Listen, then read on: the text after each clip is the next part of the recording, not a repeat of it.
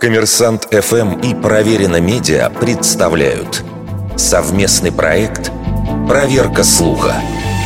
Правда ли, что снежный шар изобрели случайно? Существует версия, что знаменитое рождественское украшение появилось на рубеже 19-20 веков.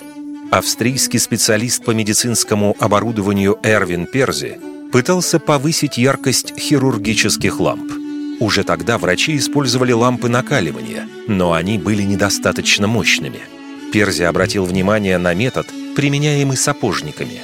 Те ставили перед свечой стеклянный шар, наполненный водой, и получали яркое пятно света размером с ладонь. Изобретатель опробовал технологию сапожников, заменив свечу лампочкой, но все равно остался недоволен результатом. Тогда он подумал, что в воду можно добавить нечто, что будет дополнительно отражать свет. Как впоследствии вспоминал внук изобретателя, дед взял манную крупу и высыпал ее в стеклянный шар. Крупинки набухли и начали медленно оседать, что очень напоминало снегопад.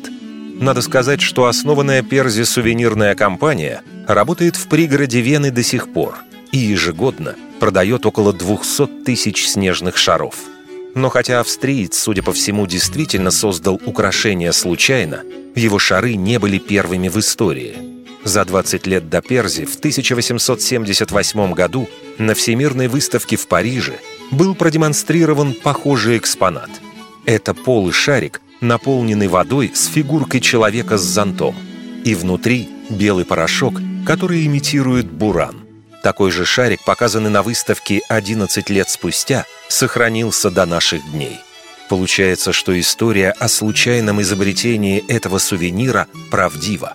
Но утверждать, что именно австрийский инженер был первым, кто его придумал, не совсем корректно. Вердикт. Это полуправда.